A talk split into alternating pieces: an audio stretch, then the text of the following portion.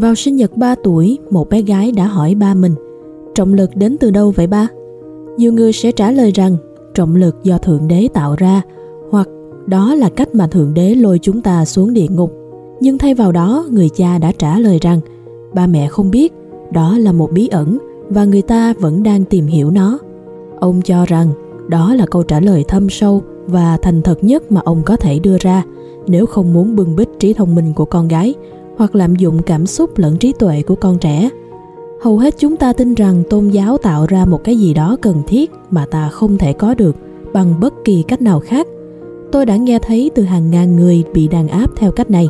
Ông viết, người cha ấy chính là sam harris, một triết gia, một tiến sĩ khoa học thần kinh.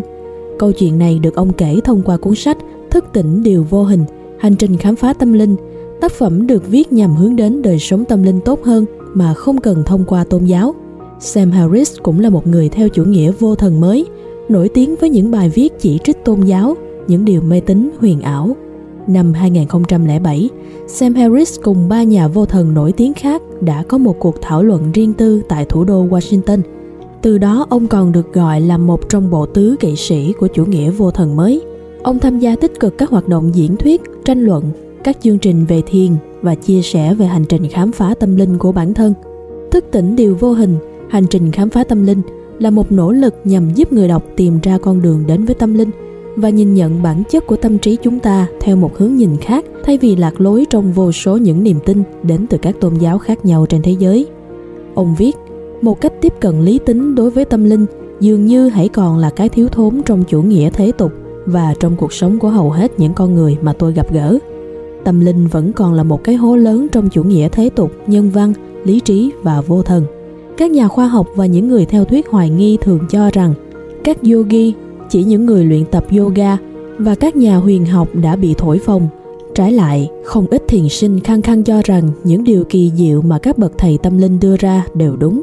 Giữa những tranh luận này, Sam Harris đứng ở một vị trí đặc biệt. Ông vừa là một nhà khoa học thần kinh, vừa là một người có nhiều trải nghiệm tâm linh. Qua nhiều năm đúc kết, ông nhận ra có một con đường giữa hai thái cực này – vì vậy ông cố gắng dẫn dắt độc giả đi theo trung lộ, một mặt bảo tồn chủ nghĩa hoài nghi thuận khoa học, mặt khác ông cũng thừa nhận con người có thể đạt được giác ngộ và thiền có thể thay đổi triệt để tâm trí của chúng ta. Trước tiên, dựa vào các thành tựu của khoa học hiện đại, Sam Harris dẫn người đọc tiến vào lãnh địa của tâm trí, phân tích ý thức ở cấp độ não bộ. Ông cho thấy ý thức con người có thể bị phân chia, rằng cái tôi thực chất là một ảo tưởng và chẳng có chỗ nào để linh hồn duy nhất nào trú ngụ trong đầu. Các vấn đề khác liên quan đến tâm trí cũng được đem ra phân tích dưới góc độ khoa học như ký ức và cảm xúc, khả năng ngôn ngữ. Cách phân tích lập luận của Sam Harris đã cho thấy nhiều khả năng mang tính đột phá trong việc tìm hiểu nhìn nhận về bản thân chúng ta.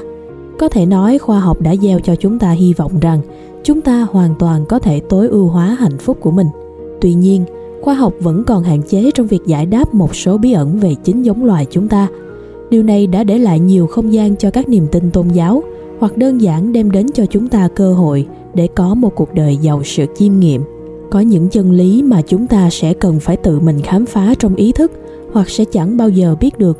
Vì vậy, không dừng lại ở việc phân tích não bộ, sam harris còn rất hăng hái thực hiện các phương pháp khai mở tâm trí như thiền, tu tập, thậm chí là dùng chất kích thích não bộ.